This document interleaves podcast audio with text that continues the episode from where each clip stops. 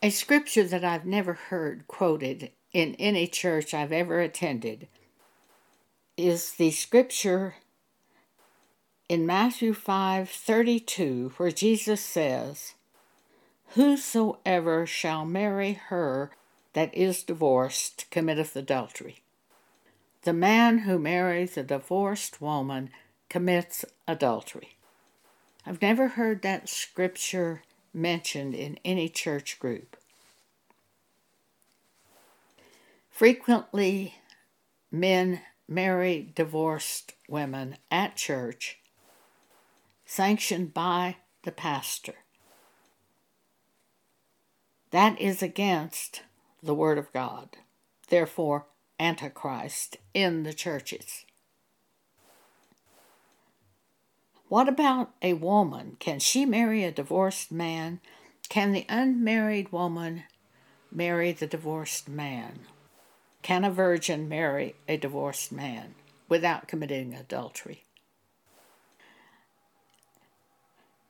If the man divorced his wife because the wife was committing fornication, I believe that man is free to remarry. Now, the woman is not free to remarry if the opposite occurs.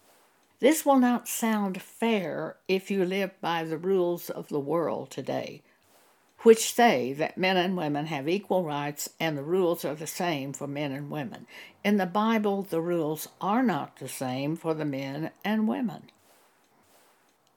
And we must go by the Bible if we belong to God. In the Bible, 1 Corinthians 7 10 and 11 says, Let not the wife depart from her husband, but and if she depart, let her remain unmarried or be reconciled with her husband. So, no, the woman cannot remarry after she divorces. And the man who would marry the divorced woman commits adultery. But if we reverse it, and the man is divorced because his wife committed fornication. I believe he's free to remarry according to the scriptures. Therefore, the unmarried woman, the virgin, could be free to marry that divorced man, in my opinion, by the way I read the scriptures. In 1975, when I was born again, my best friend, a former Baptist who now attended a non denominational church, was married to a man who was an engineer. He had been married before and had three children by a previous wife who died of cancer. Of course, he was free to remarry. One day I was at their house and I noticed some extremely unusual silver vases, pitchers, bowls. I'd never seen anything like it. And I said to Donna, This is just so unusual. She confessed something to me. She said, Well, when I was a Fulbright student in Italy. I married an Italian man, and these were gifts from his family. Then they came to the United States and divorced. When she met Hal, she didn't tell him that she had been divorced. At that time, which would have been probably in the 50s, at that time, they were still teaching in some of the churches this, these subjects about if you married a divorced woman, you committed adultery. Donna kept it secret. Hal had three children by the previous wife. I believe the youngest child might have been about five when his wife died. He began looking for a new wife among the women at the church he attended. And he narrowed it down between Donna and another woman. And he decided to date Donna. And he fell in love with her. And they planned to get married, and at some point along the line, she told him she had been married and divorced. I asked Hal, would you have dated Donna? Would you have married Donna if you knew she had been divorced? He thought about it and he said, No, I don't think I would. They were still teaching these things in those days. Hal committed adultery by marrying Donna.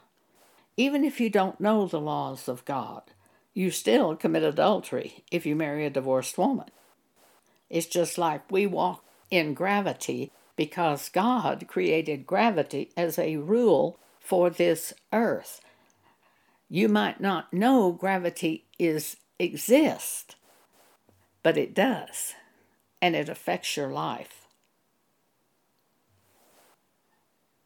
Both Donna and Hal committed adultery by marrying, according to the Bible. After this life, each one of us will appear at the judgment seat of Christ, and we will be judged by the Word of God. Whether or not we lined up our lives on this earth according to that which is written in the New Testament Bible. 2 Corinthians 5, Paul says, Wherefore we labor that whether present or absent, we may be accepted of Him, of Jesus the Word. We will be accepted if we have lined up according to the Word and are living our lives on this earth according to the Word. And we'll receive a full reward if we are lined up according to the Word. The Word being the New Testament Bible and the things we have heard from God. For we must all appear before the judgment seat of Christ, that everyone may receive the things done in his body, according to that he hath done, whether it be good or bad. Knowing therefore the terror of the Lord, says Paul, we persuade men. Our name can be blotted out of the book of life. I think this is the most severe punishment that we could have. Revelation 3 5. He that overcometh, Jesus says, the same shall be clothed in white raiment. And I will not blot out his name out of the book of life. This shows us that if we fail to overcome on this earth, our name could be blotted out of the book of life. To fail to overcome is to allow our flesh to have its own way and do its own thing down here and disregard the Spirit of God who is trying to lead us in the way of God. For you would be casting away the Holy Spirit if you kept going in the way of flesh. Therefore, Paul said he kept his flesh under. He kept it under the control of the Word of God. He kept his flesh crucified with Christ, the Word. By doing the Word, we keep the flesh from doing what it wants to do. Or you could just suffer loss of reward in heaven, but be saved. It would be we really don't know how severe the penalties will be for disobedience.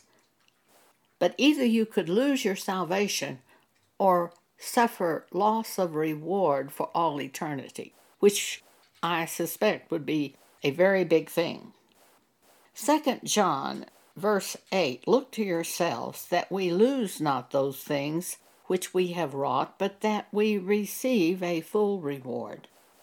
Whosoever transgresseth and abideth not in the doctrine of Christ hath not God. He that abideth in the doctrine of Christ, he hath both the Father and the Son. If there come any unto you, and bring not this doctrine, receive him not into your house. neither bid him Godspeed. For he that biddeth him Godspeed is partaker of his evil deeds.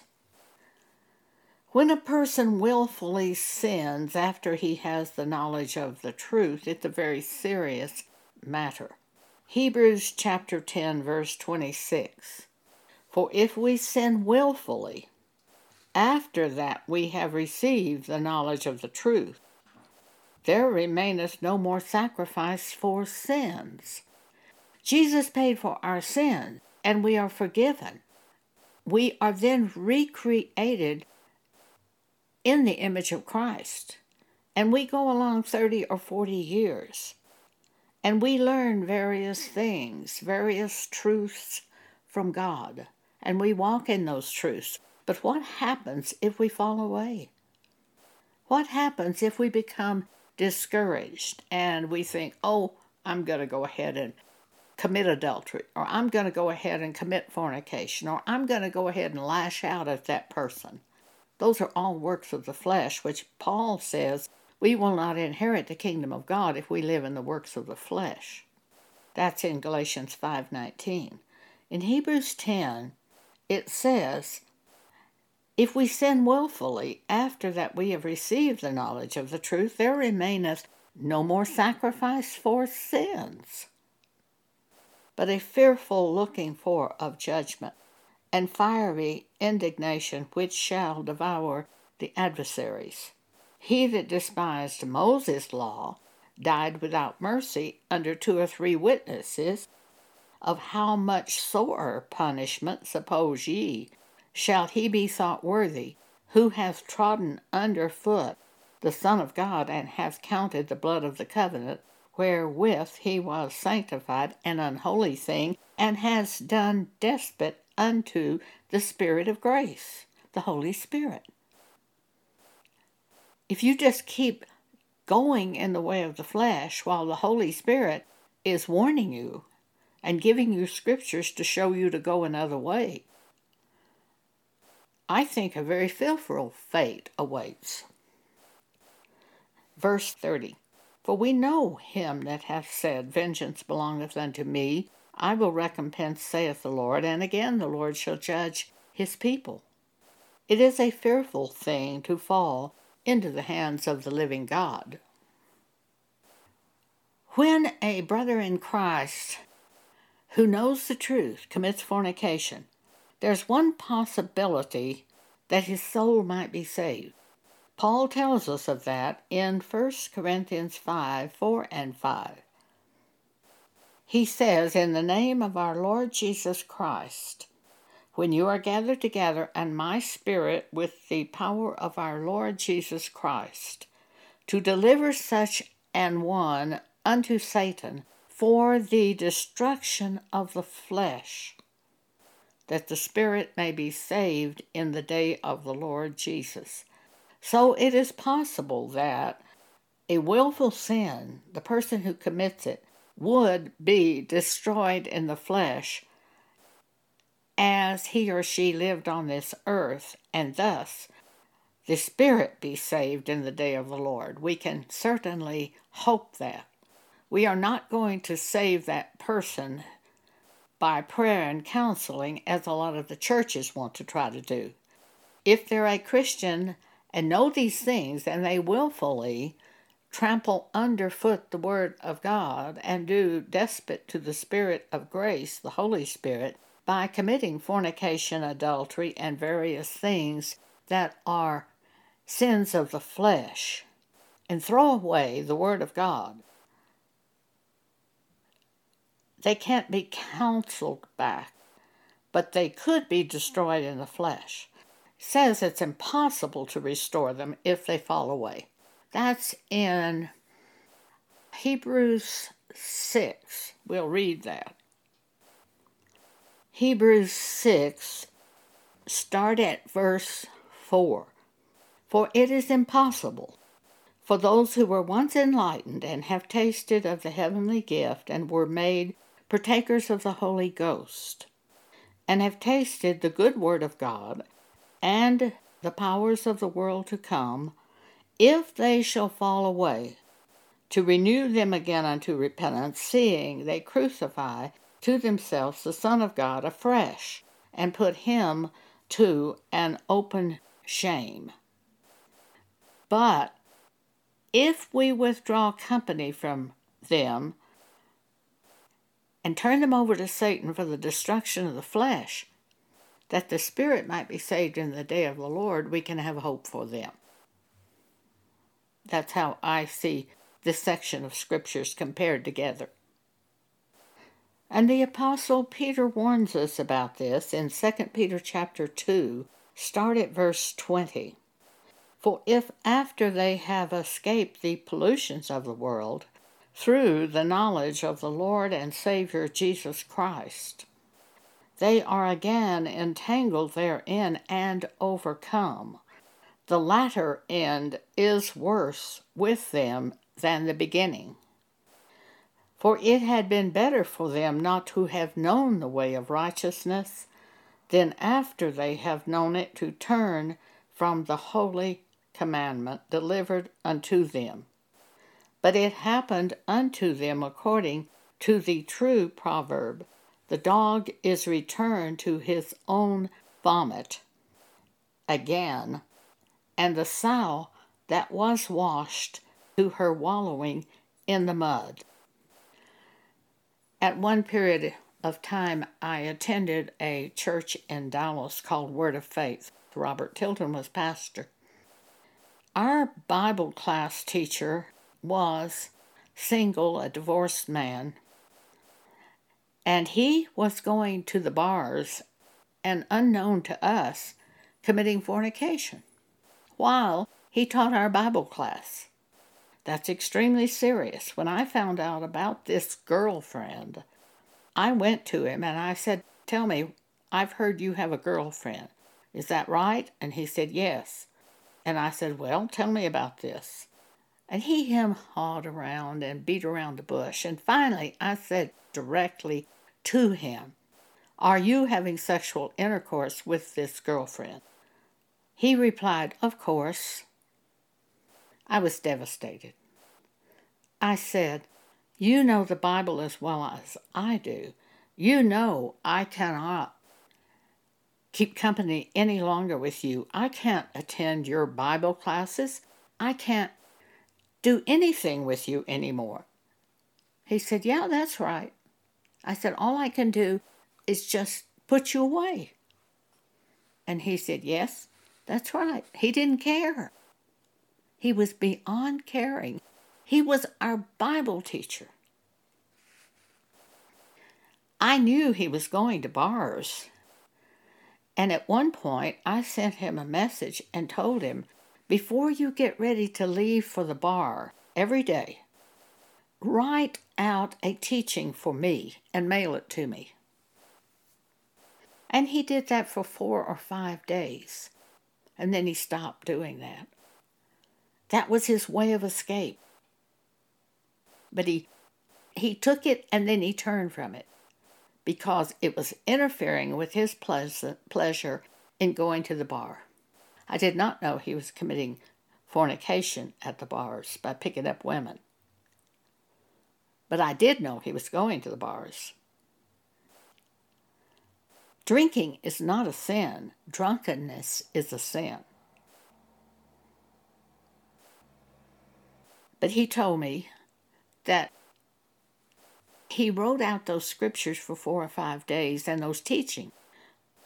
And as he wrote those out, his desire to go to the bar diminished. But he quit doing it because it, it was interfering with him going to the bar. He did not take the way of escape. 1 Corinthians chapter 10, verse 13. There is no temptation taken you, but such as is common to man. But God is faithful, who will not suffer you to be tempted above that ye are able, but will with the temptation make a way to escape, that ye may be able to bear it. There is a way to escape, Each one of us has that. We have to take that way and want to live in the way of God. But many people turn from the way of God in the last times. And Jesus says in Matthew 24, because iniquity abounds in the last days, the love of many will wax cold. But he who endures to the end will be saved. We have to work at this. We have to take the way of escape. We have to pray, asking God for help in the midst of a temptation. And it is very good to meditate day and night on portions of Scripture that we store up. Scriptures that the Holy Spirit brings to our mind, because those are scriptures that we need to focus upon. Morning and evening, day and night, that these scriptures will give us the power in the midst of the temptation. But also prayer will. Turning to God and just saying, Please help me. Please don't let me say that. Please don't let me do this. If you want to escape, God will make you a way to escape. Thank you for allowing me to speak with you today.